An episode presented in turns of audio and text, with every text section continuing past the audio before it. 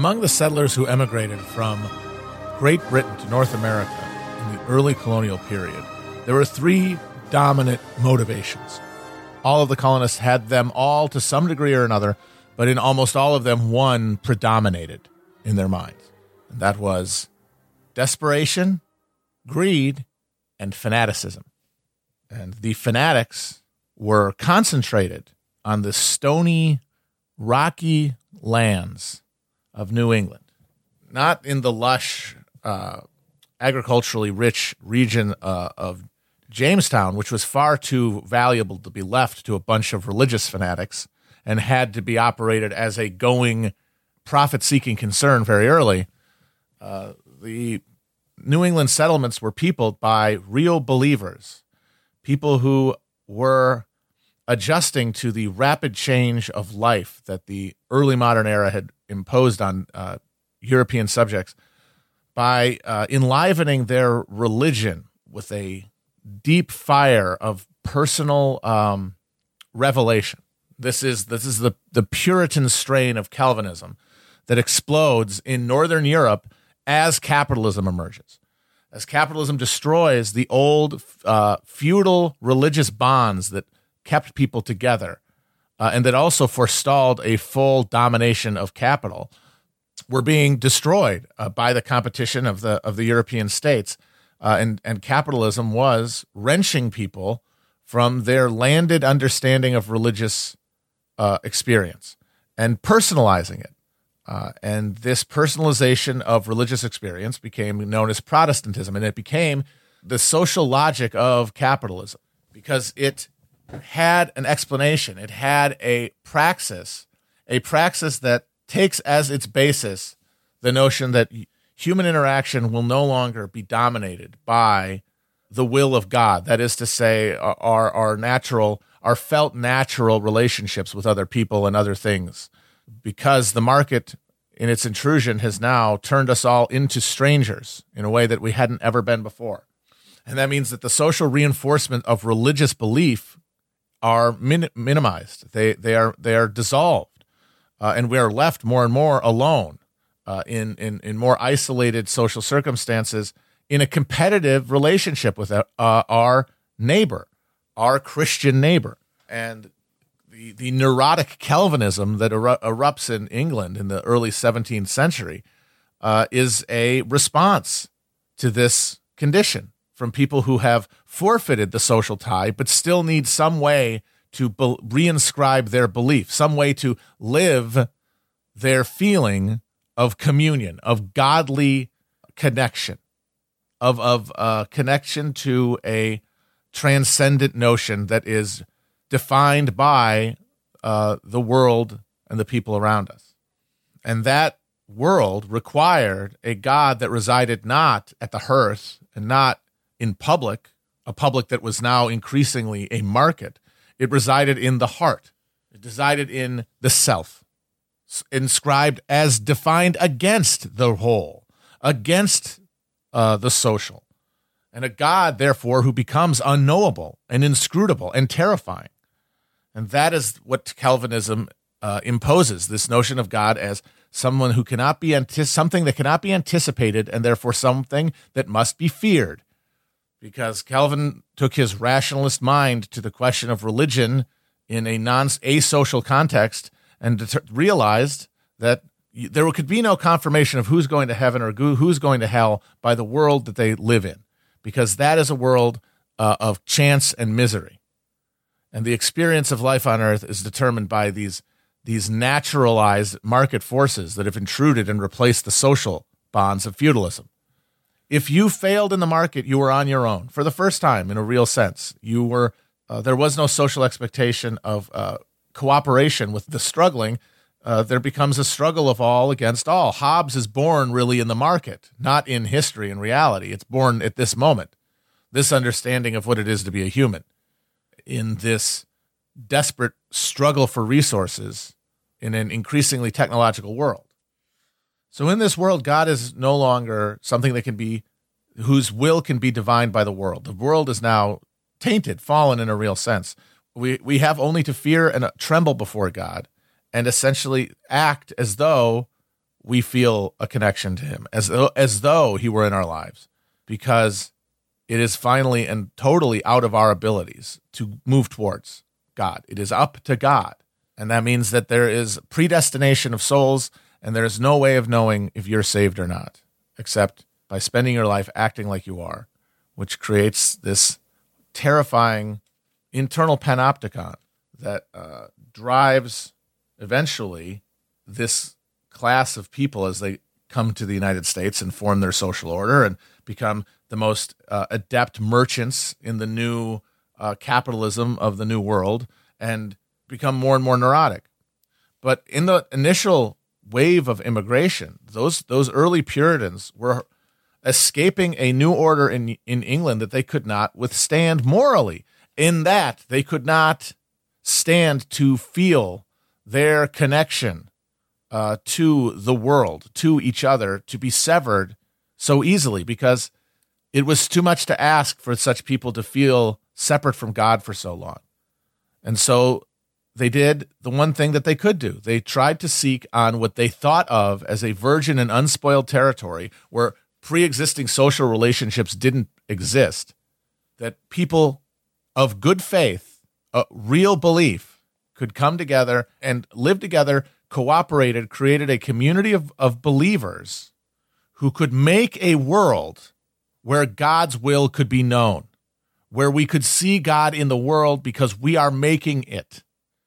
Yes, we're using the market. Yes, we're using this new asocial religious conception, but we are using it together to remake a religion that is rooted and grounded in the land as well and in our social relationships as well as in our hearts. This is an attempt to uh, wrest Protestantism basically away from the imperatives of the market, to re socialize Protestantism. It could only do that absent the existing, dominating, totally uh, socially oppressive matrix of late feudal uh, European aristocracy. At this point, uh, the, the crowned heads of Europe are a debauched, licentious bunch they have no not a spark of godliness among any of them. They've lived too comfortably too long. They they have made heaven on earth uh, in the in the castles and in the courts, and as such, uh, don't really have to think too much about what happens after or what they're giving up by hoarding all of that uh, pleasure because it's not precarious as it is for a downwardly mobile merchant in uh, uh, early modern England or a, a frantic amateur farmer trying to stay alive uh, in Massachusetts by digging some goddamn green out of the rocky soil of New England. And of course, they were also desperate because many of them were downwardly mobile, and they were, of course, greedy because they imagined that their that God's will in the world would be their pleasure, their enjoyment of the world with each other. So, of course, they would be able to make a comfortable life for themselves here by expropriating from people who did not count in their moral calculus, who were too abstracted from their social experience to resonate uh, as a full human. And they tried to make it work. The early New England colonies are essentially religious communes. I mean, they are they're sort of Jonestowns, but because of the uh, the fortuitous mass uh, death of uh, Native Americans in this region, who had been absolutely cut down by smallpox infection, courtesy of early American, uh, like pre-English uh, contact between uh, native uh, peoples and and European fishermen meant that there was a lot of land that was just not could not even be contested by the local native populations. And then those who did survive kind of needed the after a while needed the settlers as much as the settlers needed them, or at least so they felt that to be the case, or else they obviously could have killed them all.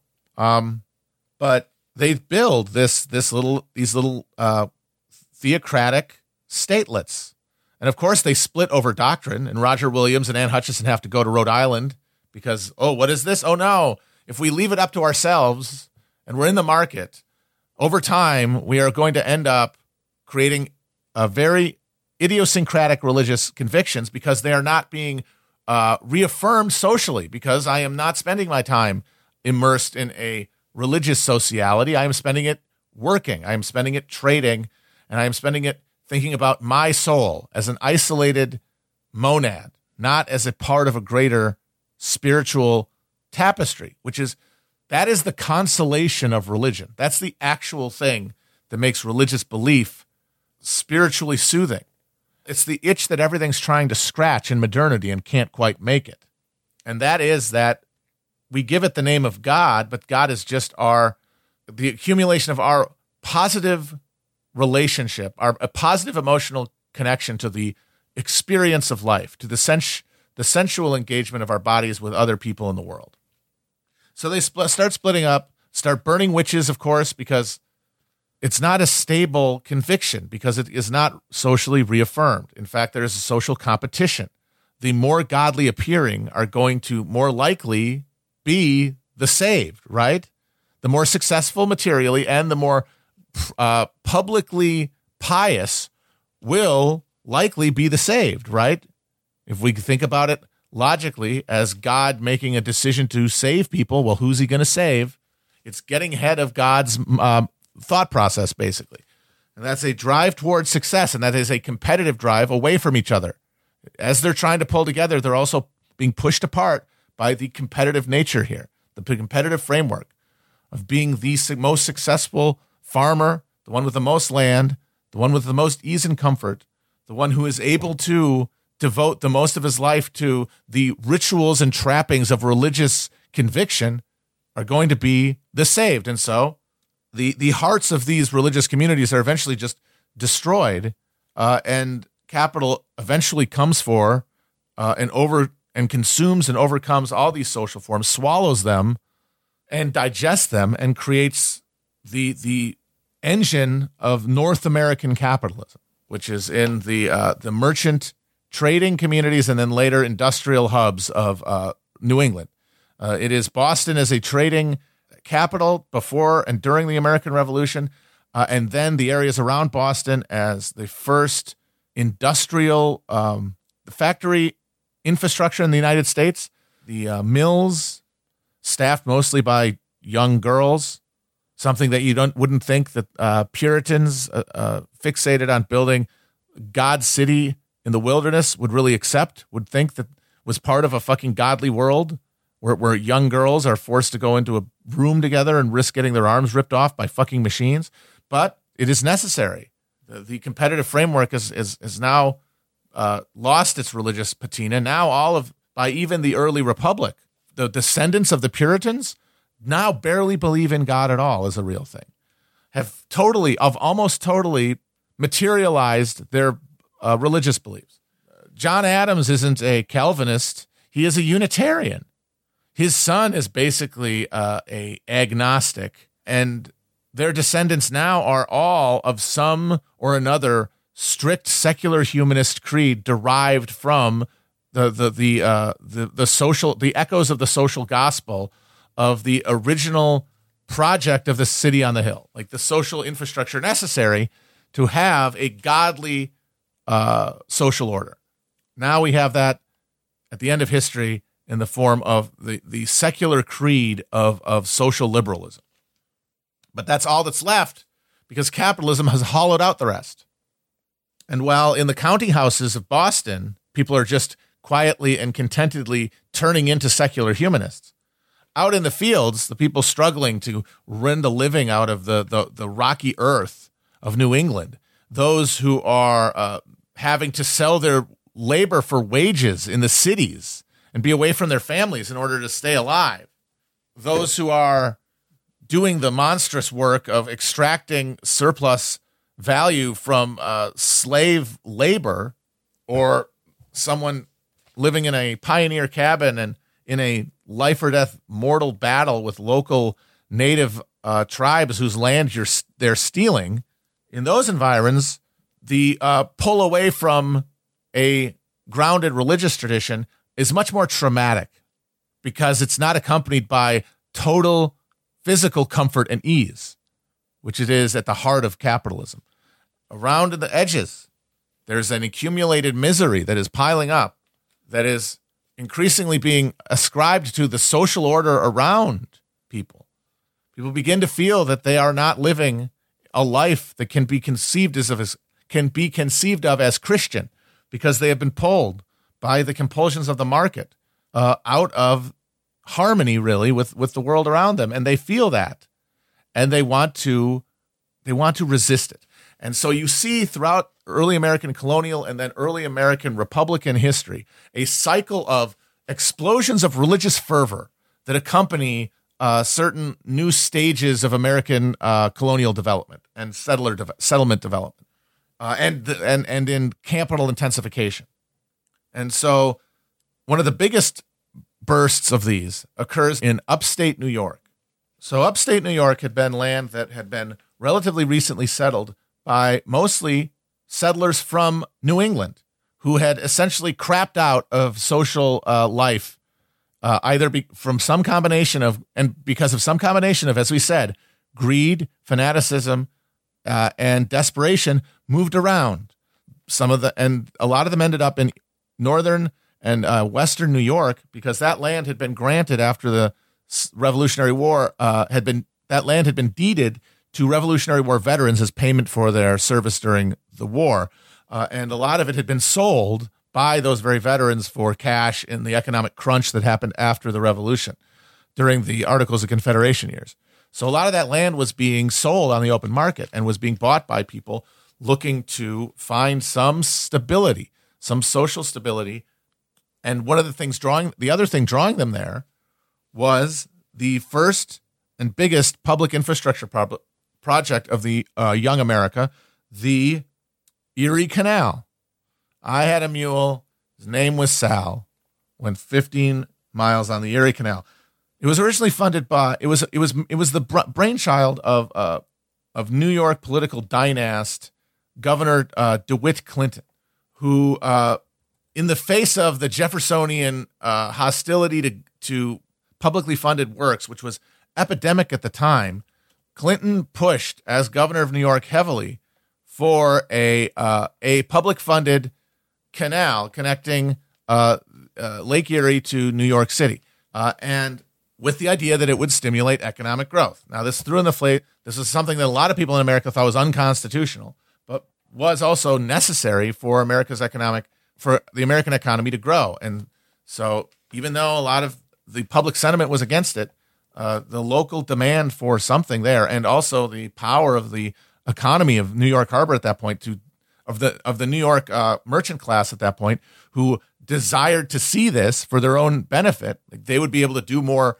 They would be able to do more trading. They would be able to make more money, and so they formed a powerful interest group pushing for the Erie Canal. And it was begun in 1917 and it it took until uh, 1821 to finish. So from 1817, you see this huge burst of economic activity as the Erie Canal is being built, as a as as uh, laborers swarm from across the country and uh, from Europe to work building this canal. And then after the canal is done, this new efflorescence of uh, urban culture in these uh, ports along the canal within like the within New York itself, sort of going down through New York. And it's this canal that brings capitalism in its advanced industrial form uh, to the, the people who had fled the farthest from making an accommodation with capitalism spiritually, the people who were demanding something more out of life than submitting uh, to this inhuman regime, who wanted to still feel God in their lives. And into their midst came this massive explosion of uh, capitalist trade uh, and uh, infrastructure development. Uh, and it creates uh, the Whig Party in part uh, from the, the political machine that comes up around Millard Fillmore in, in Buffalo and the weed machine around William Seward. All, all that energy is unleashed by the Erie Canal, but so is a powerful amount of psychic discomfort and fear. This, this, there's the, the, the hoofbeats are coming to people who have uh, been spending their entire lives trying to stay in some sort of harmony with a God that they could hear in their minds. And we're now having their ability to do so torn away from them. Uh, and there's a bit from Moby Dick in the chapter The Ho Town Story, describing a guy from the Erie Canal region that I think best exemplifies exactly what the social implications of the Erie Canal's construction through upstate New York were. So this is a guide uh, describing uh, the canal area.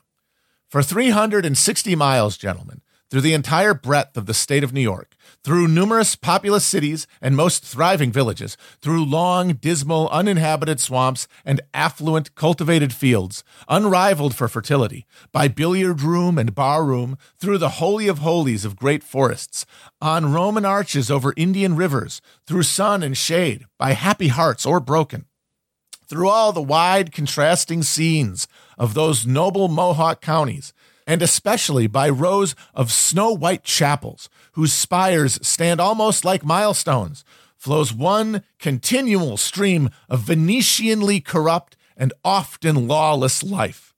There's your true Ashanti, gentlemen. There howl your pagans. Where you ever find them, next door to you, under the long flung shadow and the snug patronizing lee of churches.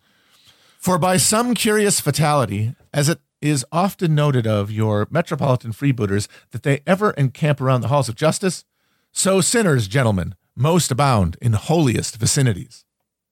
And then a little later, in sum, gentlemen, what the wildness of this canal life is, is emphatically evinced by this that our wild whale fishery contains so many of its most finished graduates, and that scarce of any race of mankind, except Sydney men, are so much distrusted by our whaling captains.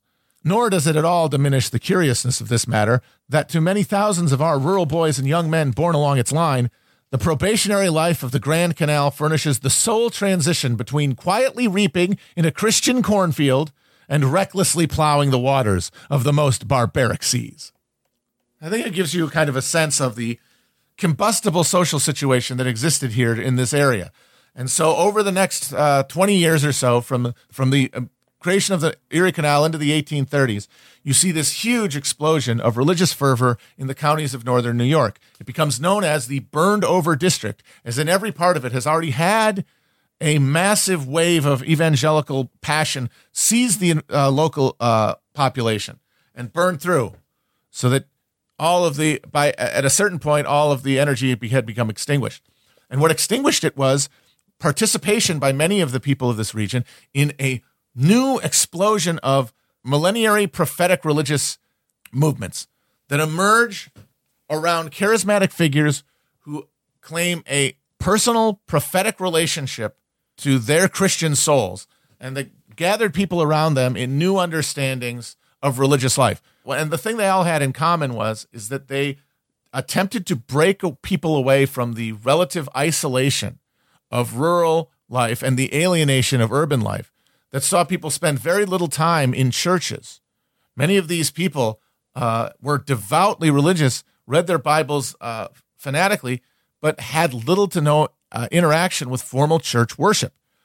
Uh, and and after a while, this in a, in a situation of constant precarity and, and marketization of life uh, leads to a, a explosive demand, a, a spiritual cry for some sort of new understanding of religious life. And that meant coming together uh, into a community of faith that is meets together more regularly, whose uh, religious uh, worship is more passionate, is more emotionally invested, provides more of a cathartic relationship to, to the alienations of life uh, than was allowed for uh, in the more sterile environs of conventional Protestantism.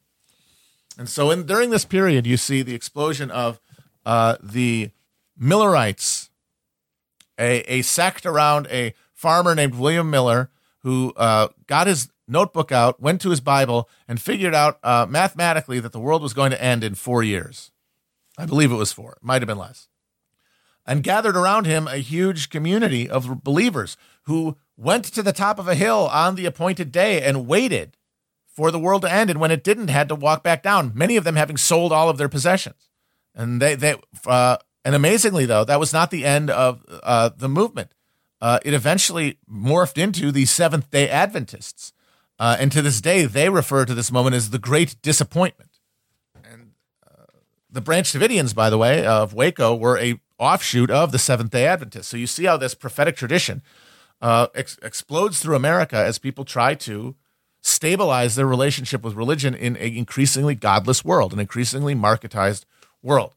But at the same time, the Jehovah's Witnesses are emerging, which is a very scholastic approach to biblical liter, literalism, uh, and that comes up with essentially a, a new textual read on the Bible. It's essentially literary criticism.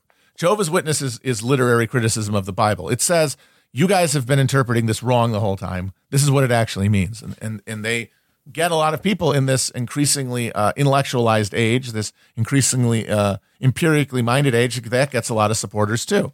This is also the beginning of a lot of the spiritualism that will em- emerge more in the late 1900s among the uh, uh, anxious middle class when you have rapping seances from the Fox sisters in Hydesville, New York. Uh, and you've got the Shakers coming together into religious communities of purity, which die out because they don't have sex with each other. But then you have uh, more secular uh, utopian movements like the Oneida Society, uh, who are uh, inspired by the utopian socialist Robert Owen and the French utopian socialist Charles Fourier into building a equitable, uh, free uh, social order that is not captured by the market. And there's there's more than this, even than uh, Jemima Wilkinson and uh, Ann Lee, John Humphrey Noyes, and they all get their supporters. They all gain their adherents of people who are looking for some new way to to to feel God in their life every day in America. And a lot of them are being pulled, as you're seeing, towards community, towards trying to pool resources, which is possible in this frontier land where the assumption will always be that the native population will be dispossessed and their land will be taken. And in that context, many people come together with a new take, basically, on Christianity that facilitates the perpetuation of religious community. And the most successful of these movements in the in in the sense that it did the most to shield those who participated in it from having to be stripped of their religious belief, be stripped of their uh, understanding and sense of God in the world, uh, are the Mormons. One of the families that moves uh, uh to upstate New York in this time, pursuing elusive uh, security, is the Smith family of Vermont. Uh, Joseph Smith Sr. and Lily Smith uh, are the descendants of those Puritans. Uh, and they uh, find themselves making a precarious living in that, that notoriously fickle New England uh, topsoil. And eventually, uh, after being uh, defrauded by a business partner and, and forced to sell a farm in Vermont, Joseph Smith leads his family on a journey across New England he ping pongs from uh, New Hampshire to Massachusetts to Connecticut. Eventually comes back to Vermont, and it's in Vermont in 1805 when they give birth, uh, where Lily gives birth to uh, Joseph Smith Jr., one, uh, one of their 11 children. But eventually, uh, the entire Smith family moves to Palmyra, New York, in this region. Uh, and this whole time, both of the Smith parents are having deep religious journeys. Lily is a devout for her whole life is a devout congregationalist, which is the descent, which is the evolved form of the early Puritan church in New England. But his father was never able to find any real comfort in any of the formal denominations. Uh, he bounced around from churches and he mostly prayed silent privately. Uh, and he also was he would claim that he had religious visions. And so in Palmyra, young Joseph Smith who in his teen years, or as a young man, was uh, stricken down by a bone infection, uh, which caused him to have to spend three years on crutches. So young Joseph, the, this, this kid who had to sort of nurse himself back to health, by his early teens, is already evincing uh, certain sensitivities to the world around him. He is a scryer in that he he uh, claims that he can look through uh, glass to to find buried treasure in the in the in the woods, which is part of a, a tradition of of American like European settler folk magic, which uh, until you have totally you know ripped people away from the land uh, is going to exist within any uh, religious tradition, uh, and that definitely survived uh, into this point anyway within Christianity, although its its days are numbered. Uh, he also was a uh, water dowser who claimed that he could find water uh, by using a stick to draw him to it. Uh, and by the time he was 15, uh, he was having uh, ecstatic religious visions that he described in detail to his parents and to family friends and to relations. And these these visions were so powerful, and the way that he described them was so evocative, and the language he used felt so sort of ethereal and godly that people were very, very credulous. In 1832, he he would describe his he would describe his first youthful vision as a pillar of light above the brightness of the moon at noonday came down from above and rested upon me, and I was filled with the Spirit of God, and the Lord spake to me, saying, Joseph, my son, thy sins are forgiven thee, so thy may walk in my statutes and keep my commandments. And one of the visions he got from this uh, voice that he later identified with the angel Moroni were directions to uh, hidden golden plates that were buried in the woods.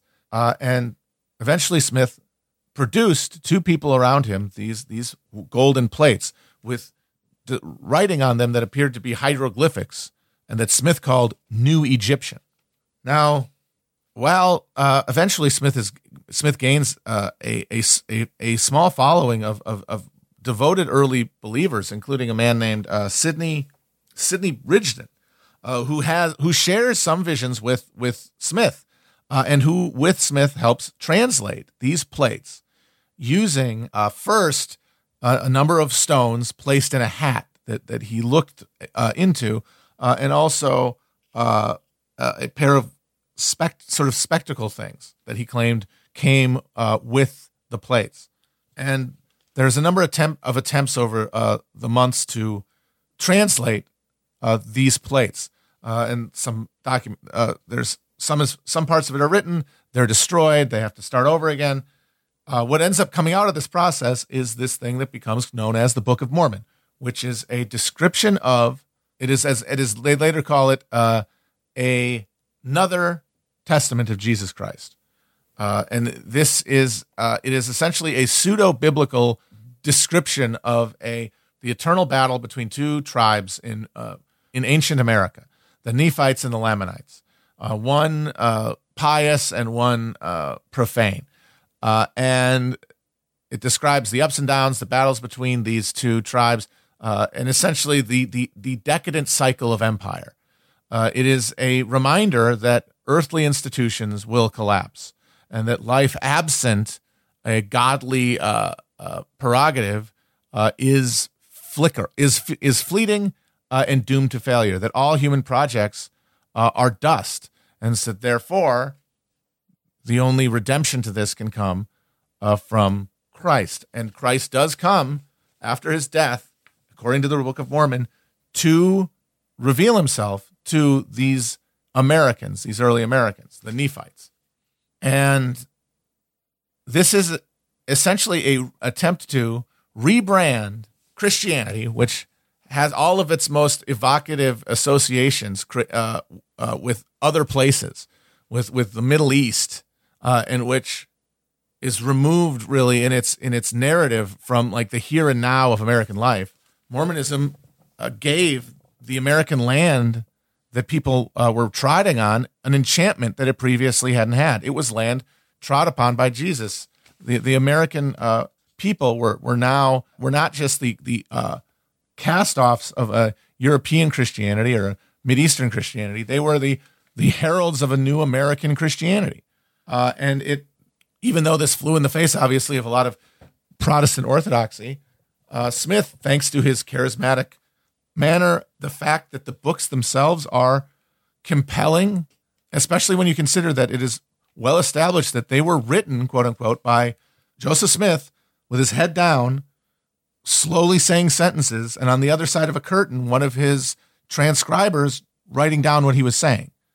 It was not anything that he had writ- he wrote uh, by himself or or plagiarized from another source. It all came from his head, uh, and so whatever degree of of fraud he thought he knew he was perpetrating, and whatever degree of real truth that he thought the fraud was worth doing to convey, uh, all of it was enough to keep him uh, very impressively focused on trying to convince people of this, and he had a very good luck at, at accumulating a, a, large number of, and this is crucial, relatively economically prosperous uh, early supporters who were taken by this American vision, which was also, I should say, radically uh, universalist in its uh, convictions, because one of the things that had made Protestantism so dour over the years and had uh, sort of required necessitated sort of and had necessitated the Methodist break with predestination is that eventually you can't imagine anybody getting into heaven. And you essentially need a, a, a social jubilee to make up for the fact that it becomes harder and harder to live as a Christian as capitalism overdetermines our lives.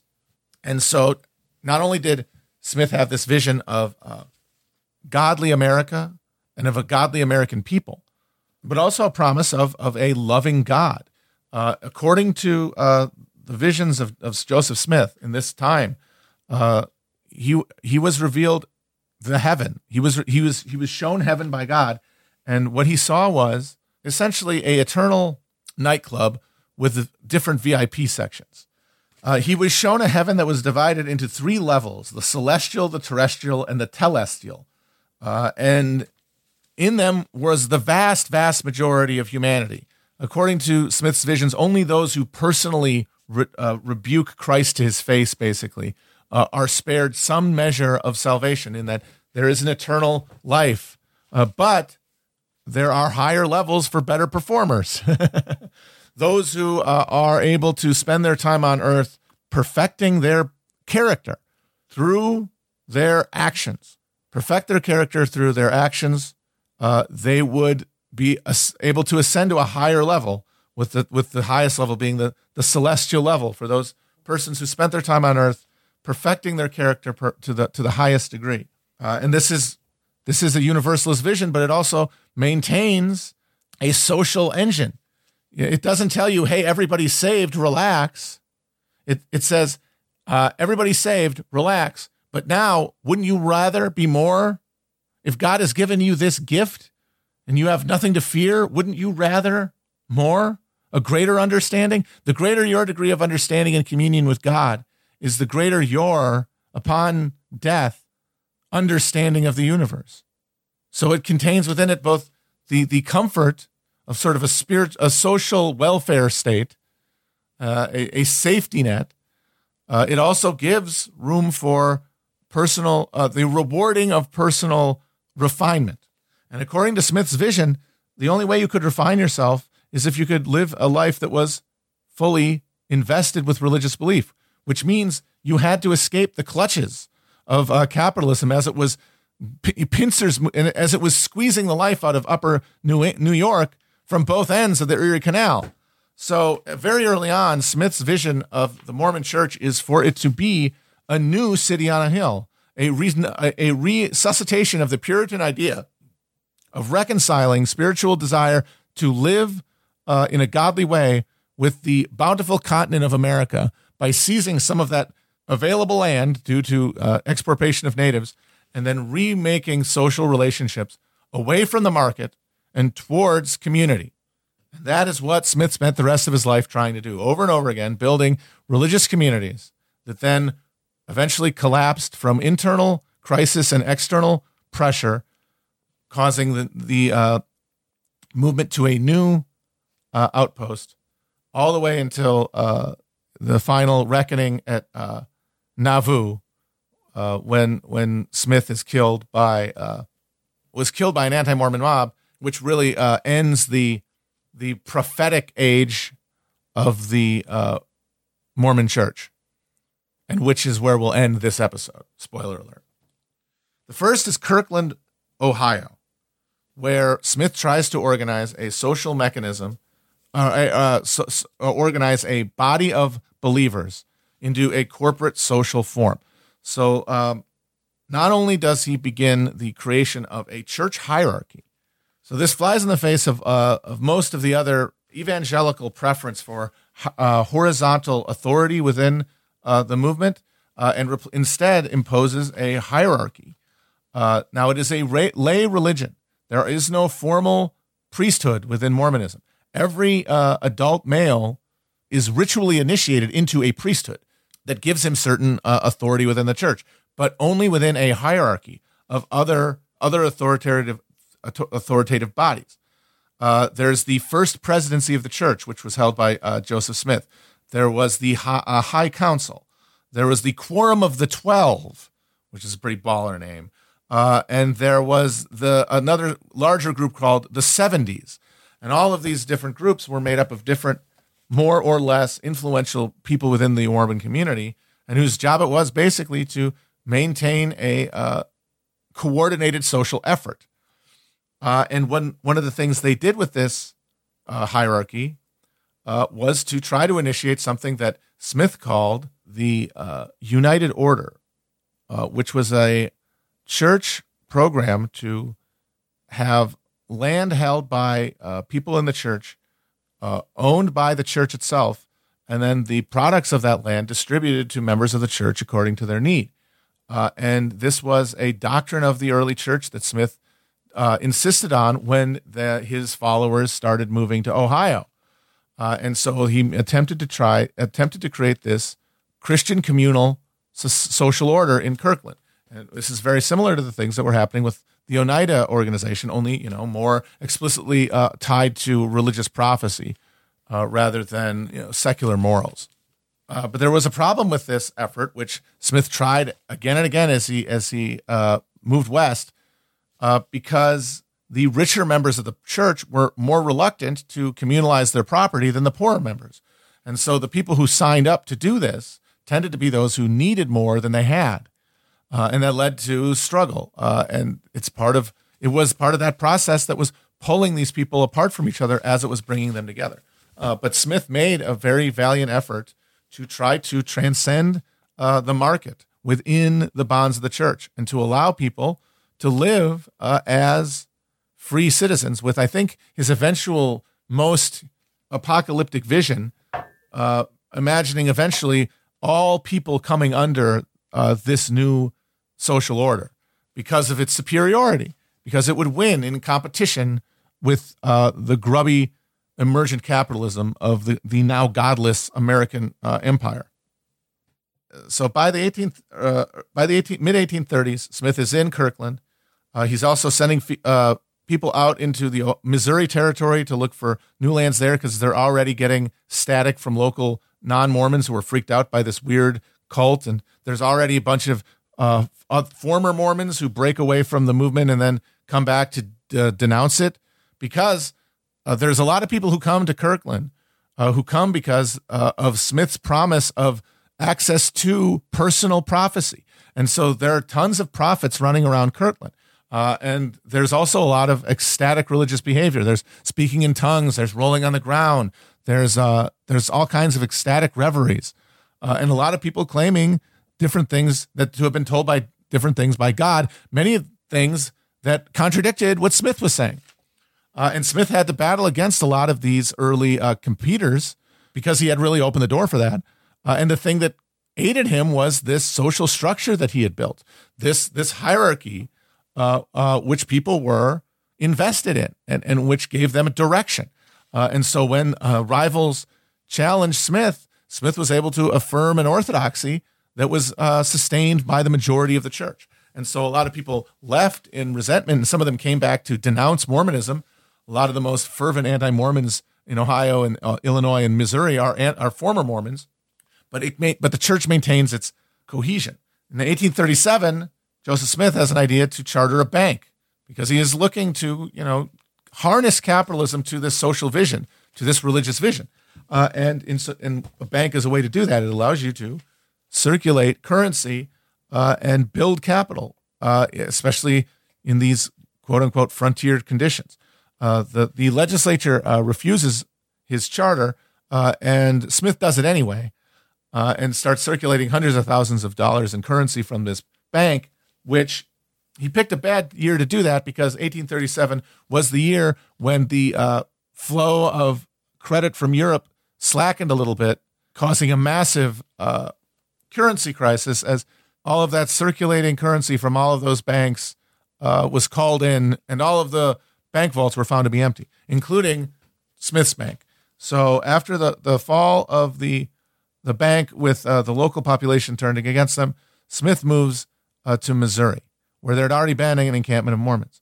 Uh, but in Missouri, there is an immediate ex- uh, escalation of conflict with the local uh, non Mormons, and something that is later called the Missouri the, the Missouri Mormon War erupts. Uh, and uh, this is an escalation of conflicts between local non Mormon settlers and settlers and Mormon settlers in Missouri. A lot of it over allegations of things like uh, polygamy, which by this point, Joseph Smith and his uh, inner circle of Mormons were all a big time into. but also, there were questions of political power. Mormons were largely abolitionist in sentiment, and Missouri was a slave state. There was questions of whether the Mormons were going to be uh, able to dominate local politics because of their numbers. And there was a question that they were trying to impose religious views on those around them because uh, what the Mormons are trying to do here bind Americans to something higher than themselves in order to uh, maintain and protect like this spiritual dimension of their lives struck non-Mormons, the people who had more readily acceded to the uh, my the framework and uh, and and values of the early republic uh, found uh, tyrannical uh, and threatening, the same way they did Roman Catholicism uh, it, and Southern slavery. It was all a, a, vision. It was a haunting vision of being socially coerced, but because of, of sort of the, the wild possibilities of the of the frontier, people really did conflate like the coercion of a slave to the coercion of someone who uh, operates out of a sincere religious conviction that informs their actions and it was enough to cause uh, an escalation of tensions. Uh, the Mormons formed a militia that they called the Danites, which uh, carried out some violence against local uh, non Mormons. A Mormon editor had his uh, printer smashed by a mob. Loves mobs love smashing printers in the 19th century. By the way, one of the absolute favorite mob activities of the 19th century, like turning over a car after a uh, football game is to the 20th century. That was busting up uh, newspaper printers in the 19th century. Oh, also tarring, fe- tarring and feathering, which they did to the editor. Uh, and then th- this escalated to the point where the where Smith himself was uh, jailed by the state of Missouri uh, for uh, committing treason against it. Uh, while a massacre of Mormon settlers left 17 women and children dead. And it, that combination finally made the Mormons get the hint. Uh, and they uh, moved in 19, 1839 to Nauvoo, not Naboo, no, there, there were no Gungans. Nauvoo, a small town in southern Illinois, which was originally called Commerce, hilariously enough, uh, was chosen by the Mormons to become their new site of settlement. And they, uh, in 1839, uh, it was absolutely swamped with Mormons who essentially took it over uh, and renamed it Nauvoo, which means to the beautiful. Uh, and immediately, Smith and the Mormons started about trying to build a uh, new city. They used the same design that they had in earlier attempts to build uh, towns big, wide, four acre lots with lo- straight streets, inter a grid plan basically, with lots of land uh, in the city uh, for agricultural production. Uh, the idea being that you would create a, a economic engine that was self-sustaining. The people would eat the land grown there, and then they would trade amongst themselves and with others, and they could grow prosperous. But it would be at every level an economy controlled by members of the religious community, by people within the communion, people who went to the newly built temple, uh, and and went along with all of the myriad of social activities that the Mormons uh, with all these social engagements that Mormons uh, became uh, maniacally obsessed with. The theatrical groups, uh, dances, there were parties. Uh, there was no ban on or contempt for secular entertainment because it wasn't really secular. Protest, most fervent Protestants in the rest of the country viewed things like dance and theater as decadent and, and sinful because they associated it with with out there. but for the Mormons, who felt like in the bosom of a religious community, uh, they weren't threatening because they were all happening within uh, a family. And family became, for Smith, the main uh, structure he used to try to build this new durable social network that could withstand the buffets of capitalism.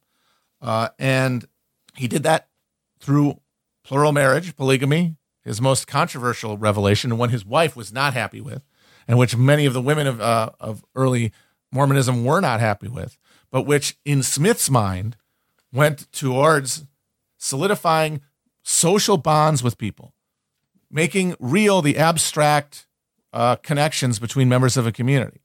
Many of the wives that uh, Joseph Smith picked up, and he did, he was like Pokemon there for a while in the early 30s, catching them all.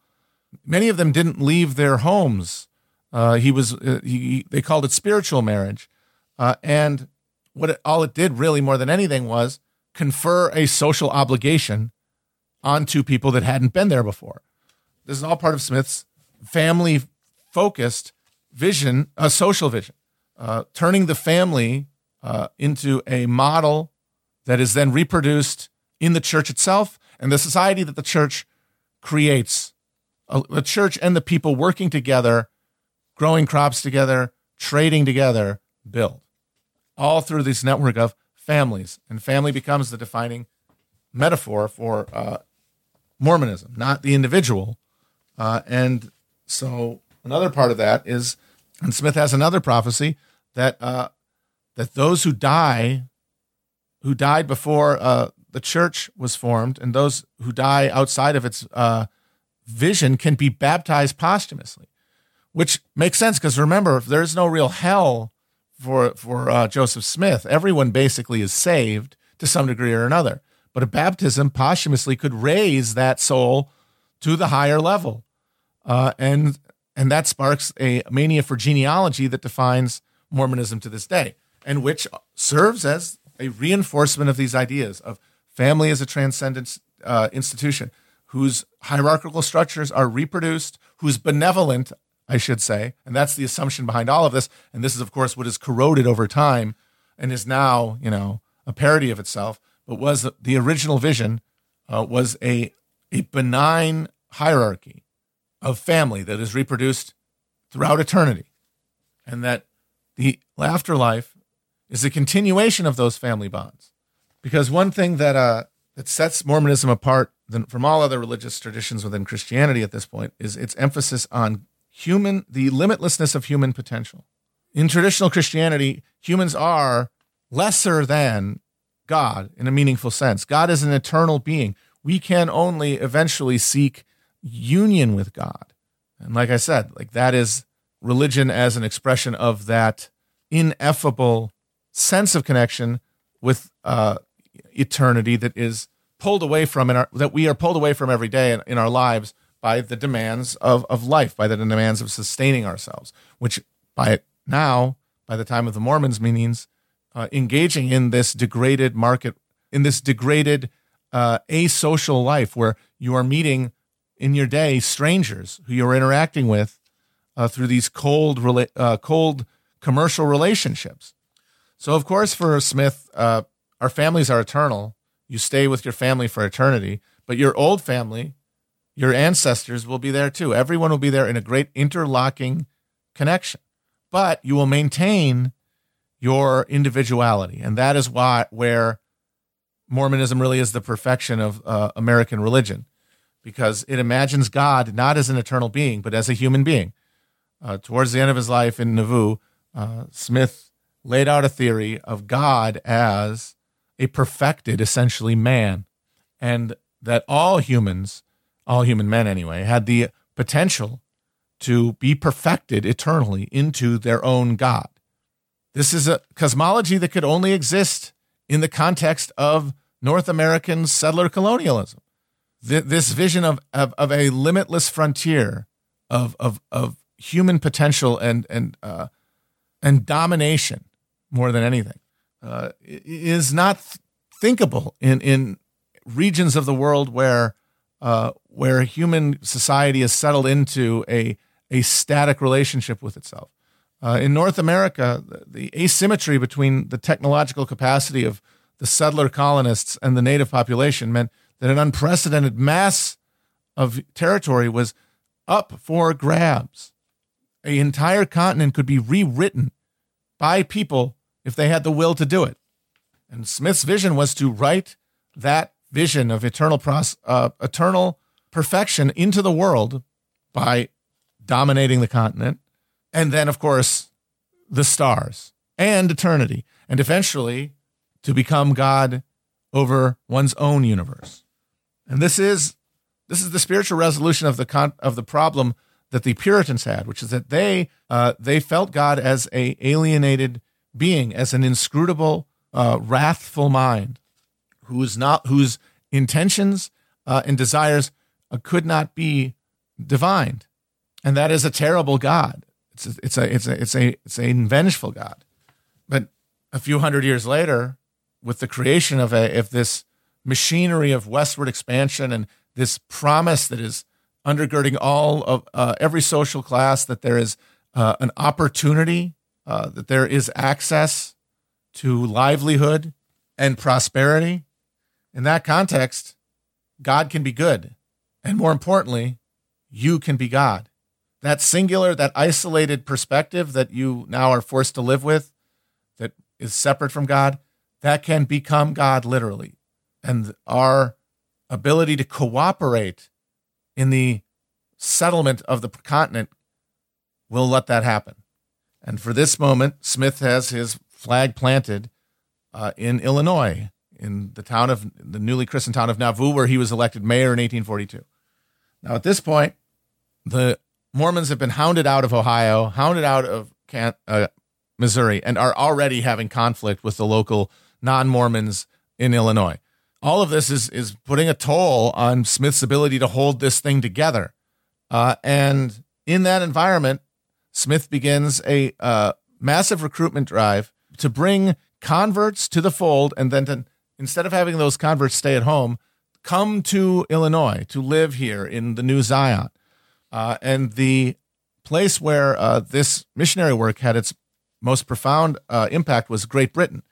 So by 1838, there's 1,400 Mormons in Great Britain. By 1847, it's 16,000. A big reason for this is that the Industrial Revolution is ramping up in England, and, and citizens uh, and people there are being thrust into these newly horrifying conditions of, of industrial labor. Uh, and it's among the populations of new urban workers in Manchester and Liverpool that the Mormons see their best recruiting done. Uh, not only are they do these people here a vision of religious community, that vision is one of communal uh, property. It's one of uh, cooperation. Uh, it's one of fresh air, access to food, uh, escape from the wage relationship, uh, and more than anything, a way to emigrate without fear of just falling through the cracks uh, as, as, a, as a relatively poor immigrant, which happened to a lot of people when they got to the United States. The existence of the Mormon community precluded that for the English immigrants. So while he's doing this, Smith is also trying to build up the, the church's national profile. And in early 1844, uh, he decides to run for president. So Smith had been arrested in Missouri. He was really being castigated in the national press. By now, there is a national awareness of what Mormonism is and a general repellent repulsion towards us. Uh, and Smith tries to get ahead of it by uh, getting a bunch of his supporters together to form a political party and uh, get him on the presidential ballot. Uh, uh, so the, the Mormons got together, formed a new party called the Reform Party, got a convention, and nominated Joseph Smith for the presidency. Uh, he, he won on the first ballot, if you can believe it. Uh, and his vision was to pitch to America the idea of a theodemocracy. and it would involve compensated emancipation for slavery. He wanted to create a national bank he wanted to reduce the size of the House of Representatives. He wanted to abolish prisons, including debtors' prisons, and uh, opposed the annexation of Texas.